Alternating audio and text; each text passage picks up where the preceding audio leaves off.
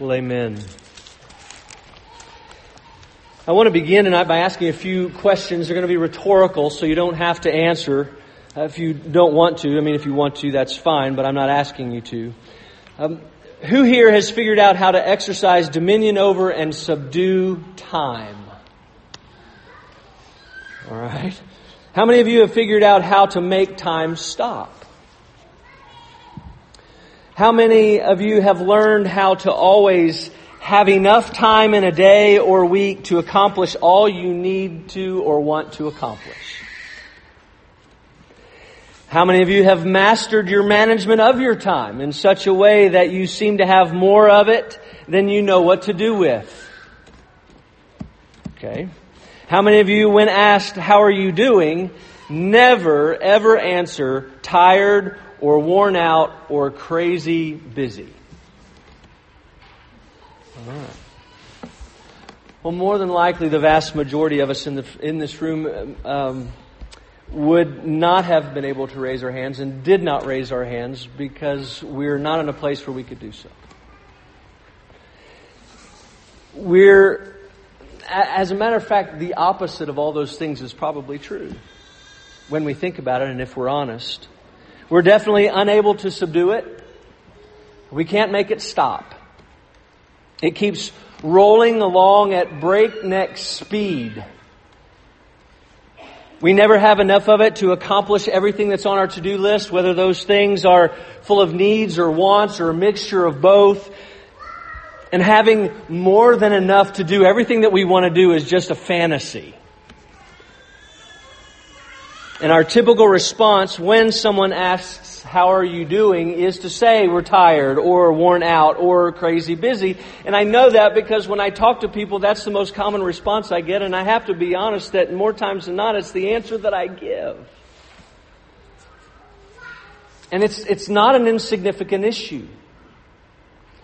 Actually, for many, it's become a competition. And if it's not a competition, it's definitely an identity issue.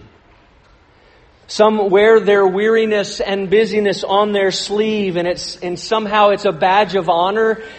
And, and actually, it, in some cases, it, what they say or how they respond reflects an idea that somehow they are gaining significance by it. Others say they want things to be different and they even ask for advice on how things might be different and then they reject the very simple wisdom and advice that says, just stop it. Stop doing so many things. Take a break. And they reject that because well, they reject it because, as Jonathan Edwards once said, we always choose according to the strongest inclination at the time, which means we always basically choose, well, we always and only choose that which we really want. And the most tragic part of that is that the Lord has actually scheduled in the calendar from creation seven and a half weeks of rest for every single person, single, married, with children, without, young and old. And for whatever reason, we refuse to take advantage of it, and we refuse to take advantage of it because in some ways we've either forgotten or maybe we have never been taught that it's only for our good. Maybe we've never been taught that it's also that, that seven, that day, the, the seven and a half weeks of days is a foretaste. It's a foretaste of the goal of creation and redemption that we will all experience in its fullest sense when Christ returns. So, as you can see, or as you can hear, and then as you can see from the outline, our topic tonight, or our focus tonight, is going to be on Sabbath rest. And I'd like to draw your attention to three things as we walk through the passage tonight. One is Sabbath rest was the aim of creation. Secondly, Sabbath rest was the accent of the feasts. And third, Sabbath rest is only available in Christ. Before we begin, let's go to the Lord in prayer. Well, Father, we thank you for this evening. And we would ask that by your Spirit, would you allow us to appreciate the richness of, of your story of redemption, which you have graciously made us a part. We praise you for revealing Christ by promise and shadow in the pages of Leviticus. Would you help us to understand them? And may we leave here appreciating more fully what is presently and forever ours in Christ. And may we leave more confident in and resting more fully in and trusting more deeply in Him and what He has done for us and gifted to us. And I pray all these things in His name, who is our Sabbath rest. Amen. Well, I'm going to ask you to turn back a few pages to Genesis chapter 1. Because as, it's, as has been our common refrain since we began, the goal of both creation and redemption, as summarized by doc, Dr. Michael Morales, was and is that God desires to dwell with His people in His house. That's His desire. And, and we know it was the goal of creation by simply looking at the creation narrative. And again, I want to give credit where credit is due, and I want to thank Dr. Morales for this insight. But I want you to look at verse 1, or verse, excuse me, verse 3 of Genesis 1, and we read that on day one of creation, the Lord created light, and He separated light from the darkness, and He called the light day, and called the eve, or called the night, uh, the darkness night. If you then go down to verse 14, you notice on day four that God created the sun and the moon and the stars and that these were to be for signs and for seasons and for the days and years. In other words, at that point, God creates the calendar that we will see in a moment that He uses to call His people to worship. And then on day six, we read that after He creates all the beasts of the field, He then creates man, and we typically describe that point as the culmination of creation, and we say it's man who was it's, it's all about man. But we need to re- remember that the culmination of creation isn't simply the creation of man. It's, it's, the culmination is actually in the next day. It's in the seventh day. Because listen to the description in verses 2 and 3 of chapter 2. The seventh day was the day on which God finished His work that He had done. It was the seventh day on which he rested from all the work that he had done. And it was the seventh day that he blessed and made holy, something that he did not do to any other day.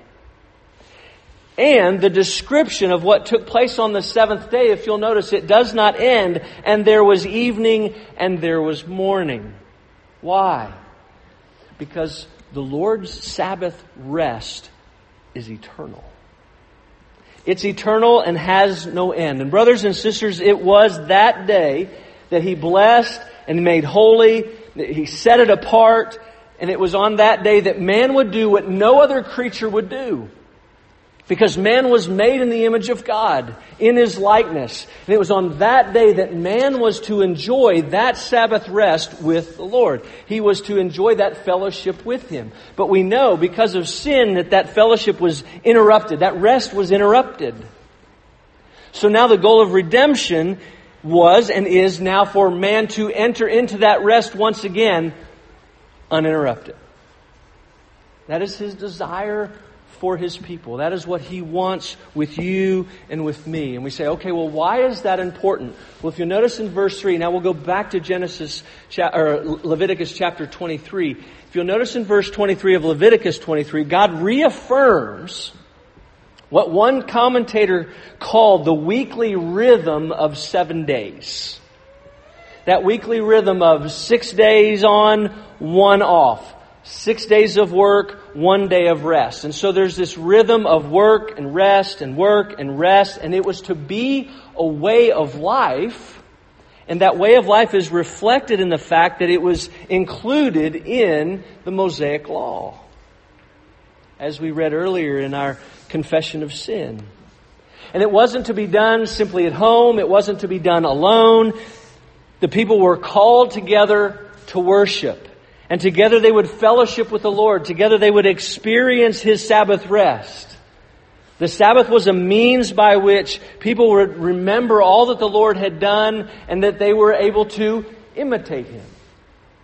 It was a day set aside that they, it was a means by which the people of Israel would be reminded that He was their God and they were His people.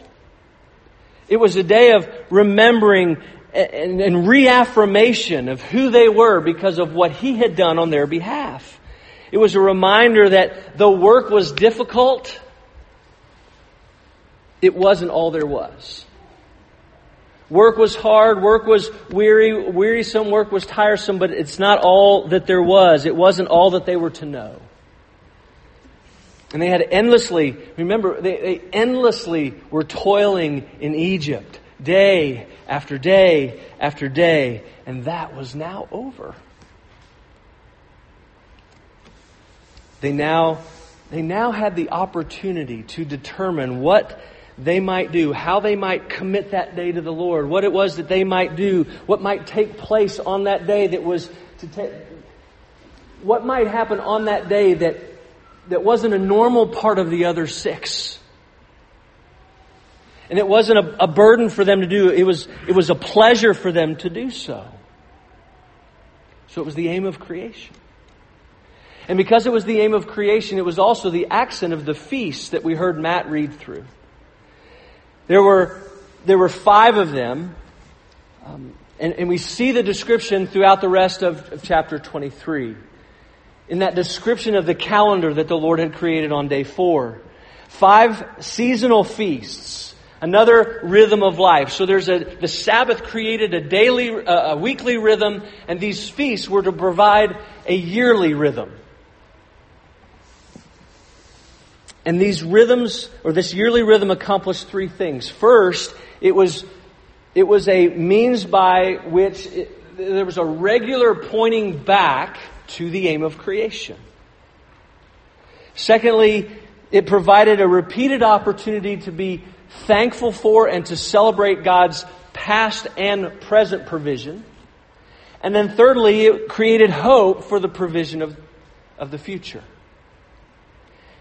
And two of these feasts were to be in the spring, three were to be in the fall. All were holy con- uh, convocations or gatherings, right? The people would gather together for worship. And within the five of these feasts, seven, there were seven uh, total extra days of rest that were included. So on top of the seven and a half weeks of days in the normal Sabbath, we've got an extra week provided through the feasts. And we're not going to go into great detail about the specifics of the offerings that were presented. We've already been through all of those offerings, and uh, uh, more of a, a, larger description of those is found in Numbers 28 and 29. What I want to focus on is the time and the purpose, um, the time and the purpose and the rest that was experienced in each of these feasts. And we're going to walk through them rather quickly. So first you'll look, uh, again, as Matt read, in verses 4 to 8, the first feast was Passover and the Feast of Unleavened Bread. Now that was to begin on the 14th day of the first month, which was known as Nisan, and it corresponds to our March and April. And it was a feast. They were to share a Passover meal together, and it was a means by which they were to commemorate God's deliverance of uh, Israel from Egypt. And in particular, it focused on that final plague that God brought upon Egypt, in which every firstborn uh, male was to die if the blood was not painted on the doorposts. Well, on the very next day after the Passover, on the 15th day, the Feast of Unleavened Bread began. And it too was to commemorate uh, Israel's deliverance by God from Egypt, but it focused on the making of the bread cakes that were to be unleavened because they needed to leave in haste and they couldn't wait for the leaven to rise or the yeast to rise. And so the feast began, this particular feast began and ended with a day of rest on which there was to be, by definition, no ordinary work or regular work related activity or household chores, and they were to gather corporately for worship. Then in verse, you'll notice in verses 9 to 14, you might have the heading Feast of First Fruits, but it's actually an offering within the Feast of Unleavened Bread. And that offering, called the first fruits offering, the people when they arrived in Canaan were to take their uh, take a, a bunch of barley. They're, probably the, the barley was the first of, of, of their harvest. They were to take a bunch of that barley and they were to bring it to the priests. And on the day after the Sabbath, the priest was to wave that as a thank offering before the Lord to say, Thank you for the provision of the harvest. And this was important because in verses 15 to 22, what was to begin after, uh, actually seven weeks, or 50, on the 50th day, so on the day after seven weeks, or after 49 days, on that 50th day, they were, the Feast of Weeks was to begin. Now it's not named the Feast of Weeks here. We know it's called in other places the Feast of Weeks, and it's also called Pentecost.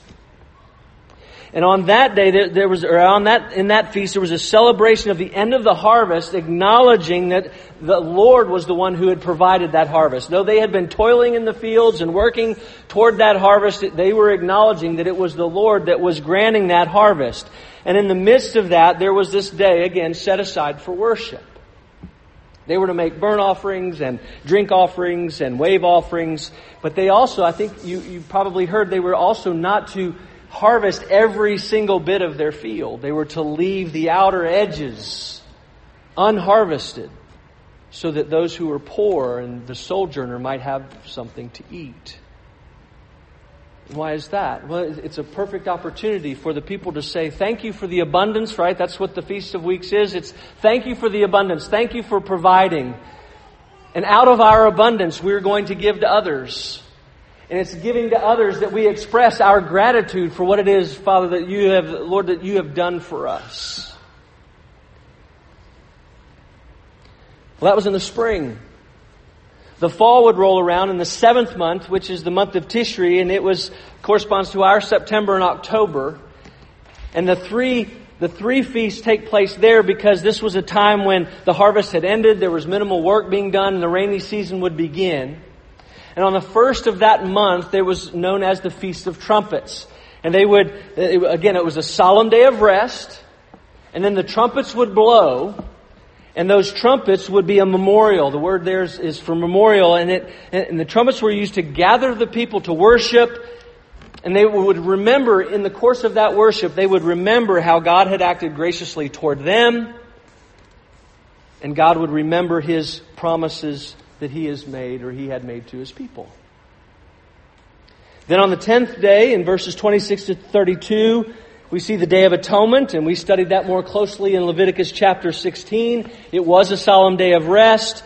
Um, three times it's mentioned that they were not to do any work, and that's adding the emphasis that they were to take a break during uh, on that day. And remember, this was a day where they were to be afflicted. In other words, they were to repent of their sins, and, and their outward actions were to reflect what was going on in the cleansing of the temple. And then the last fall feast is in verses 33 to 44. It's called the Feast of Booths or Tabernacles. And this began on the 15th day of Tishri, and it lasted seven days. And like the Feast of Unleavened Bread, there was the day that began and the day that ended were both to be days of rest. And in between, the Israelites were to build booths or to build huts to live in. And this was to commemorate the fact that the Lord had brought them through the wilderness and had provided for them as they had lived in those tents, as they, as they traveled, as they themselves were sojourners. And so it commemorated that time of God's provision for them. Now, I know that's quick, and there we could spend, as Hans reminded me last week. I asked him, you know, so how would you have treated this passage differently a couple weeks ago? He said, well, I probably would have taken three months rather than uh, one evening, and we could do that here as well. But I hope what you hear as we read through that, I hope you hear this again. Feel the rhythm. Right? Worship or reverence, remembrance, rest reverence, remembrance, and rest. Built in. And that brings us to the third point. Because as is the case with the sacrifices, we, we don't follow the calendar. We don't follow the calendar. We do not celebrate these holy days or these festivals. And we don't because as we've seen throughout our study, these feasts, like the sacrifices, point ultimately to the Lord Jesus Christ. It is in Him that we find our rest. This is why Paul, this was Paul's point in Colossians chapter 2. He says, Therefore let no one pass judgment on you in questions of food and drink or with regard to a festival or a new moon or a Sabbath. These are a shadow of the things to come, but the substance belongs to Christ. It was so that we might see Jesus. See, we have to remember the imagery in Egypt, right? The Israelites were working and working and working, this endless attempt. Eh, somewhere in their minds, there had to be this idea that if we work hard enough, we'll, we'll find freedom. Somewhere in their minds, if we'll just do what they say we can do, we will be free. And it's very interesting that Moses, when he goes to Pharaoh and says, Will you let my people go? In Exodus 5 2, he says this. He says, Pharaoh, let my people go that we might go have a feast or hold a feast to the Lord in the wilderness. What's he saying? Pharaoh, let my people go that they might rest and worship. Let them go but of course, we know that Pharaoh didn't let them go when he went to ask, and we know that the people just over time just had to work harder and harder and harder.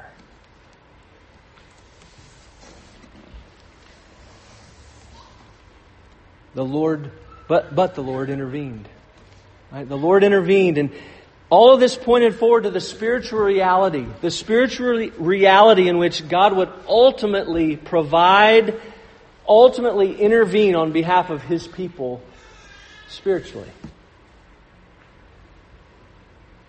It, he did what we could not secure on our own. It was Jesus who died on the afternoon prior to the Passover. He died on that afternoon. He was raised from the dead on the first day of the Feast of Unleavened Bread, which was also the day of the offering of first fruits. Christ was the Passover lamb. His body was given and his blood was shed for us. He, we were set free from our bondage of sin because of what he did on our behalf. Our sins were washed away because of the blood that was spilt. And he, he was raised again. What? Paul calls him the first fruits of the resurrection from the dead. Listen to what Paul writes to the church at Corinth, for as by a man came death, by a man has come also the resurrection of the dead. For as in Adam all die, so also in Christ shall all be made alive, but each one in his own order. Christ, the firstfruits. Then at his coming, those who belong to Christ. And of course, we know at Pentecost, 50 days after Christ's resurrection, that the Spirit was poured out and a great harvest of souls took place that continues today. Now, with that in mind, I want just to think about the, the passage that Matt read, uh, Wes read from Matthew 11. Come to me, all who labor and are heavy laden, and I will give you rest. Take my yoke upon you and learn from me. For I am gentle and lowly in heart, and you will find rest for your souls. For my yoke is easy and my burden is light. We as we as people who are in bondage to our sin could do nothing to free ourselves. We couldn't work enough. We couldn't work hard enough. There was nothing we could do on our own behalf.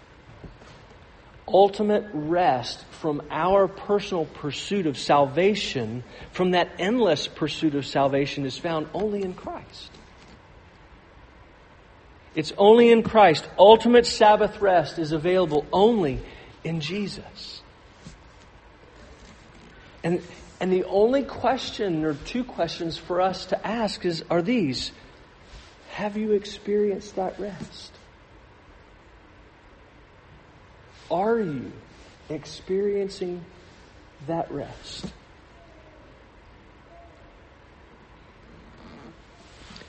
And before we profess our common faith and come to the Lord's table, let me conclude with this. There is an ongoing conversation, and some even call it a debate, in regards to the Christian Sabbath.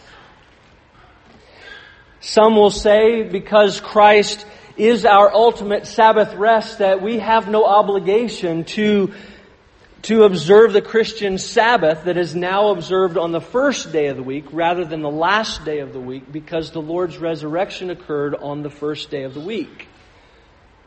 And, and by the way, some will call it, call it the Christian Sabbath and others call it the Lord's Day. Some call it both.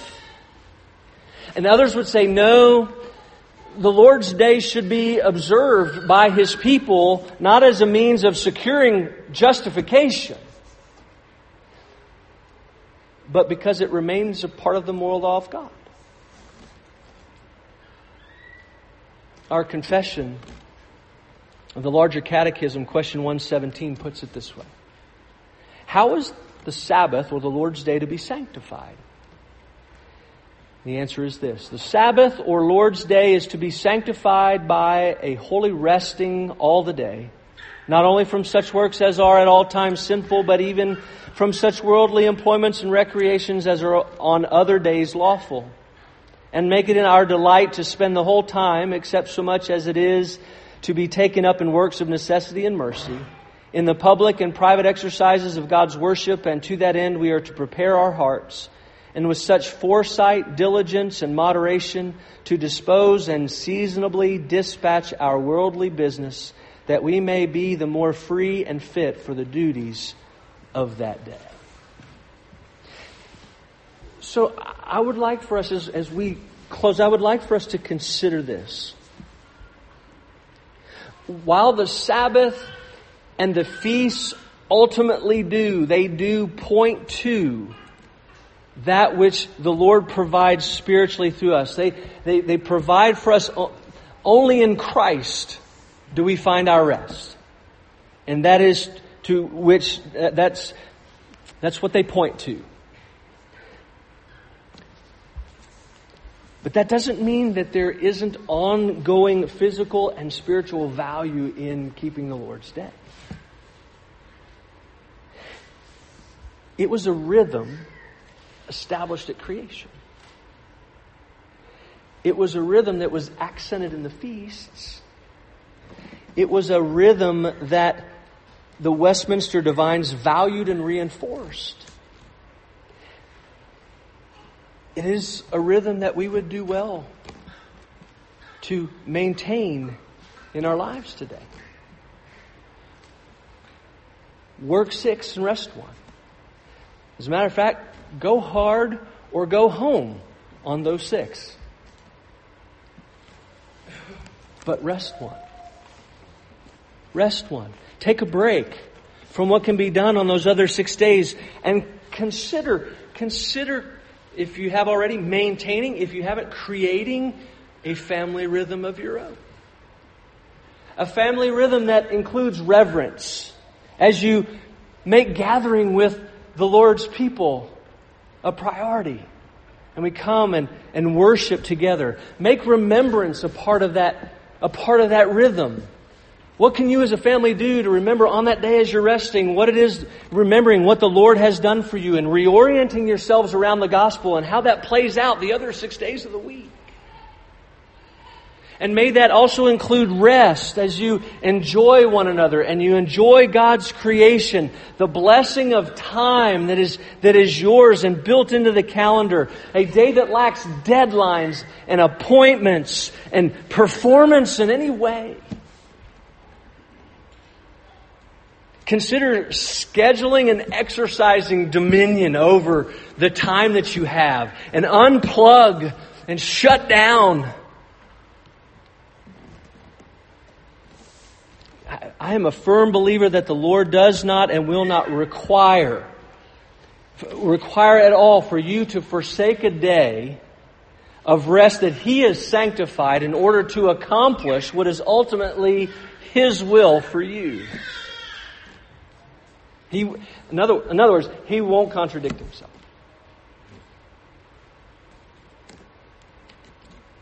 particularly, uh, particularly in light of the fact that the desire that, that his desire of rest for you is a desire for rest with you.